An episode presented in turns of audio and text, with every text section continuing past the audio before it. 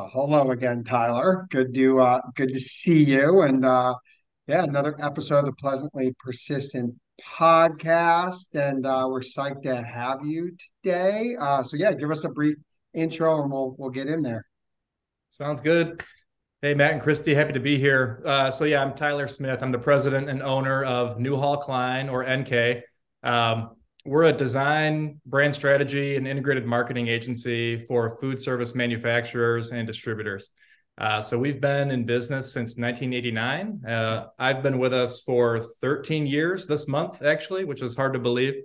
Um, some background on the company. So when we started in 89, our, our founder, Sandy Klein, and my former partner, we really got our start working with Gordon Food Service, uh, developing their private label portfolio of brands and helping them uh, execute a corporate rebrand. So that really established our foothold in the food service vertical from an early start, again, back in the late 80s, early 90s.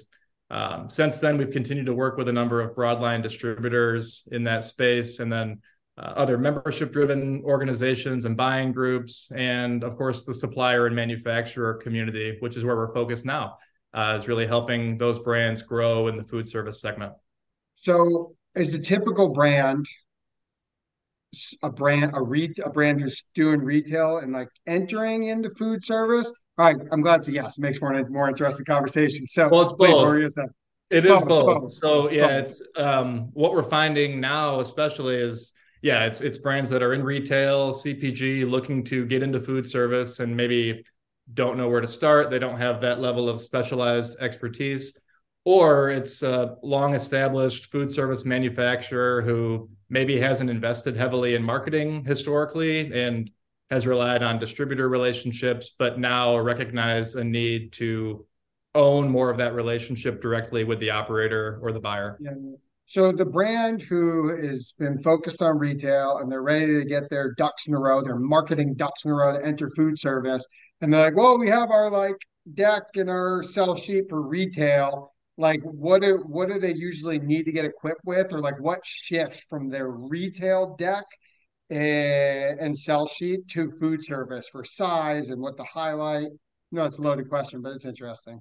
Yeah, no, the um the deck or i mean the sell sheet is really critical so really it comes down to the message and that's that's really where it starts so we look at a brand and their their entire brand construct but importantly we look at the product itself where does it play best in food service is this something that is an ingredient for a chef to use in a restaurant kitchen is this something that's suited for grab and go and let's say a c&u environment uh, or healthcare cafeteria? Is this well suited for children in a K through 12 environment? So really matching the brand and the product with the pain point uh, of the buyer, and then articulating that message because the the message used to communicate to the home shopper will be very different than what the commercial restaurant buyer cares about, for instance. So. Uh, creating that message on a on a sell sheet you know the sell sheet is one expression of that, but it's an important one because we need to be able to hand that off to brokers like yourself and distributors and et cetera. How long should a sell sheet be? What's too long? What's too short? What's the sweet spot in general? And then deck as well.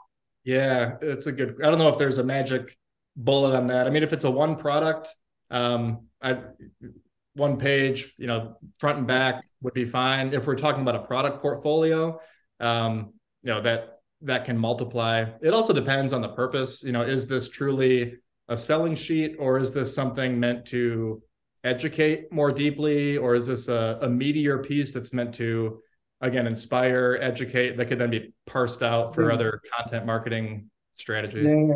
and and then and christy i'll fire one more and then i'll give some space for you to jump in um, did you have you found that as we've shifted and things are, are shifting back a, a bit to a more virtual selling world with COVID that the marketing game changed? Yeah, of course. Um, I mean, I'm thinking back to early COVID. We were working with a brand, uh, exactly like what we're describing, moving from retail into food service. And the first food show we helped them set up for was entirely virtual. Um, so in that case, we had we had a chef in his kitchen. Um, at his home kitchen demonstrating the product, and we had virtual materials to support that.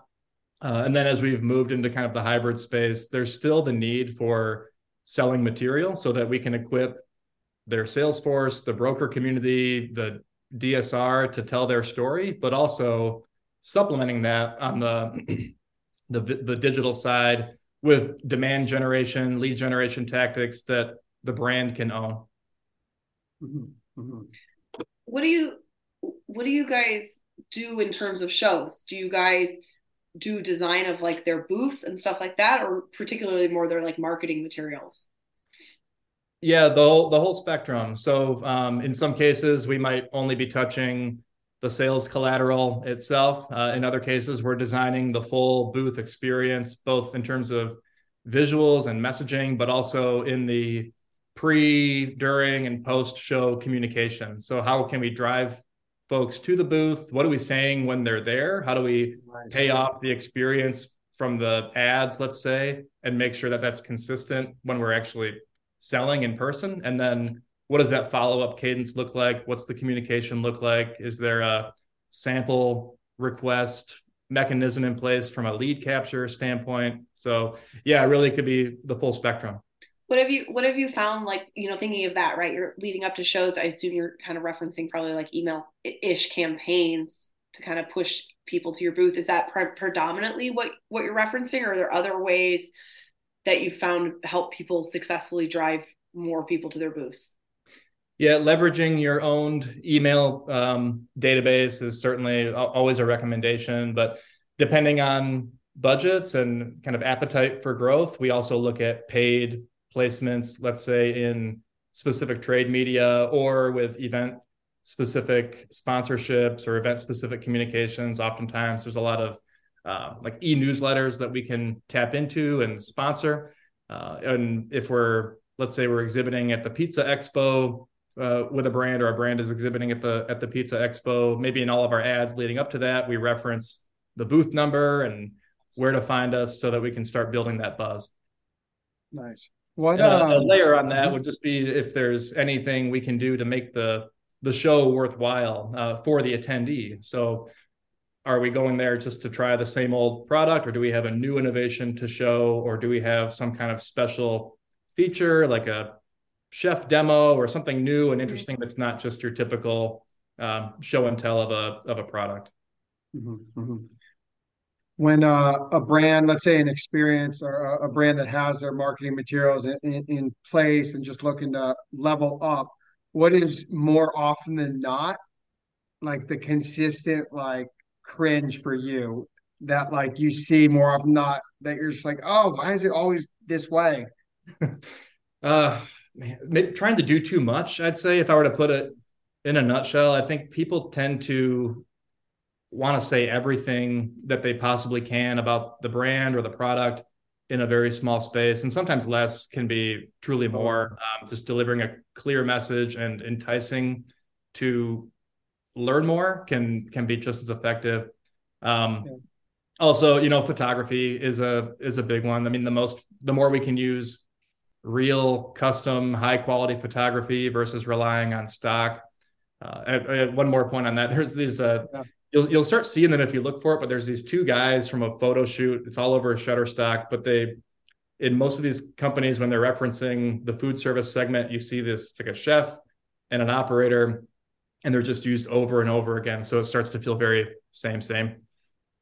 Yeah, I, I love when people can do really great like lifestyle photos with products, right? That like really evoke the spirit of what you should be using it for, whether they're like chef driven lifestyle photos or like bringing the product to life in the usage versus a lot of times, like you said, you get these really stocky photos and it's a little, it's painful. Exactly. Mm-hmm. Yeah. How data I, I, like that data is makes it more fun for sales it has less significance in food service than retail. Do you try to incorporate?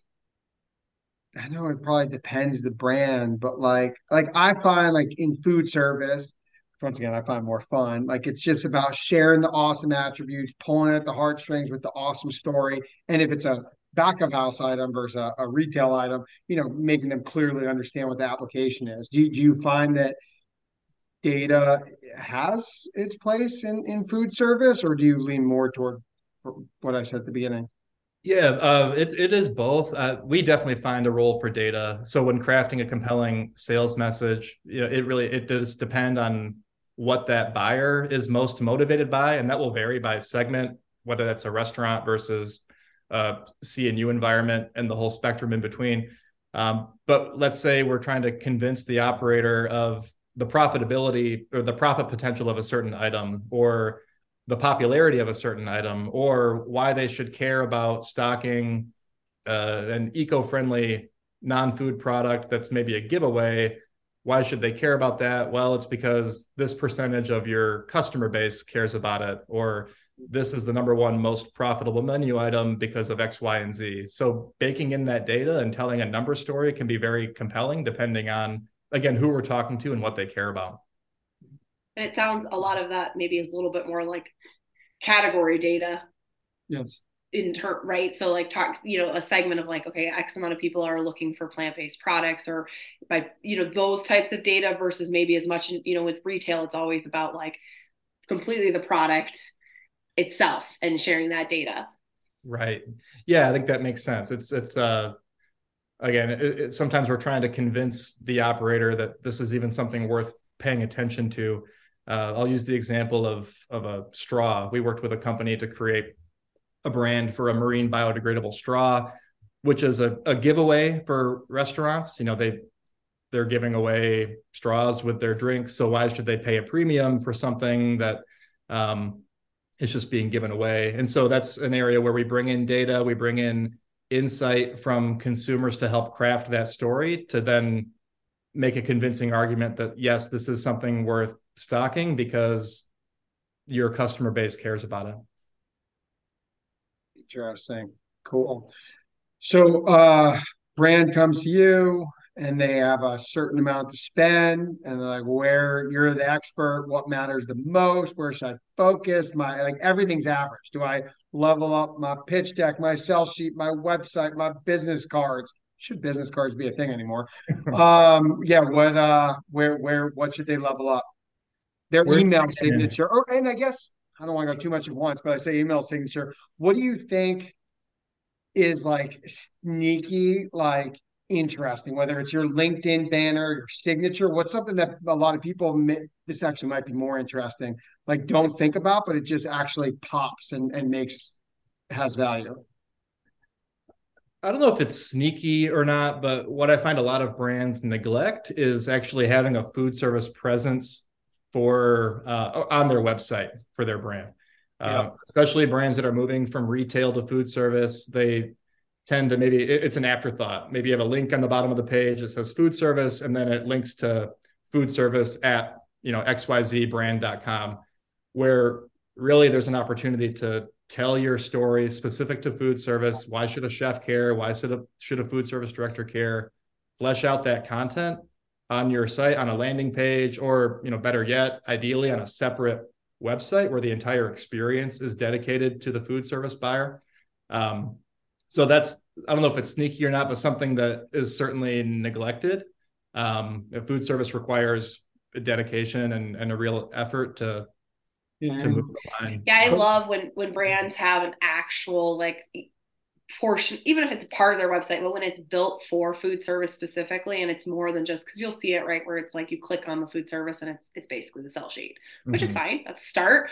Um, but when it's more experiential, and especially if it's an ingredient, when it really starts to drive like the chef side of it and bring that to life, like recipes and how you can use that, you know, just really provides vibrancy to the brand because most of the time people are going to go to a website of a brand. Yeah. and if it's all retail driven it, it, sometimes the product may not even look the same right? You might get on there and go like this it doesn't connect for the buyer and how they would use the product. And i've seen a lot more brands lately especially some of the bigger ones really doing a nice job with that like exclusive food service website that you can direct people to and it speaks you know video and all of that comes to mm-hmm. life. Yeah. exactly. Yeah it, we believe it to be table stakes anymore and it, it just gives such an advantage because there's not every brand is doing that so if you want to stand out in food service, put real effort behind your content and behind your message to the food service buyer without relying on the the success that you've had in retail. Yeah. Um, last question for a few minutes, shifting gears. Uh, you run a service agency, so do I. Yeah. Um, how do you, you know, you guys have the awesome advantage or difference of being in person. You said like uh, at least one day a week. Yeah, since you've been over the years you've been doing this, what have you learned just to for had to have a healthy, awesome company culture where people care and are driven, get stuff done, and feel like they're part of a special mission? That's a great question. Yeah, we um, we're lucky to have a really tight knit group of hardworking folks. I, culture is built over a long period of time. I found there's really no magic bullet, but it's a series of little things, and it's it's the team feeling like they own it um, as well. It's nothing that I can dictate. I certainly have my part in it of of helping um, move that. But I mean, some tactical things we do. I mean, every Monday morning we do a uh, kind of all team stand up. Here's what's going on this week. Here's who's in. Here's who's out. Here are some new business opportunities happening. Here's some active project work that we should all be aware of. Let's also talk about some accolades. Here's who did an awesome job last week. Here's uh, you know some kudos, all of that. So really just baking that into the the weekly routine. So we have a moment to reset. How long yeah. is that call? Uh, it's a about a half hour, depending. Um.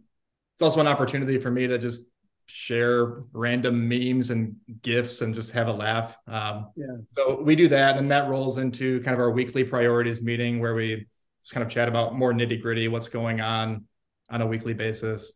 Um, and then we do things throughout the year. Like we have a, we love our holiday party, so we do a big gift giving moment, and then get together for dinner and invite everyone's significant others for that. So that's always a big milestone in the year. And then it's been tougher through COVID, but we need to get back into it. We we were doing a NK mystery day every year. So we'd have like a bus would show up and people would block out the calendar, bus shows up, and then we we get on it. We did some amazing things. One time we took everyone and it's called uh, what is it called? Um, extreme experiences. So we went to Michigan International Speedway and we got to race around the track in like luxury supercars for the afternoon, which was just incredible. I love the idea of a mystery mystery activity, and I know Matt does too. Um, when I was a kid, my dad called he would call it the mystery bus. We had this big van, and it like there would be a random Saturday. You'd get woken up at 6 a.m. and it'd be like, everybody get aboard the mystery bus for a mystery adventure. So that brings back those memories. And I'm from Michigan too. So a lot of mystery events throughout Michigan. yes. Oh, it's so much fun. Yeah. And there's just the, the excitement of not knowing. I mean, there's only like two of us that know exactly what we're doing all day. So it just makes it so much fun. I love it. Cool, cool. Well, thank you, sir. Uh, where where can people find you? Where can people connect with you? Yeah. So personally, I'm pretty active on LinkedIn, so you can find me there. Um, check out our website at newhallklein.com. Um, check out our work. And um, yeah, I'll be at Winter Fancy Food. I'm not sure when this airs, but maybe I'll see some of you there. You'll see me there. Yeah. After winter. But uh, all right, cool. Uh, thank you, Tyler. We appreciate it. Thank you both. This was fun.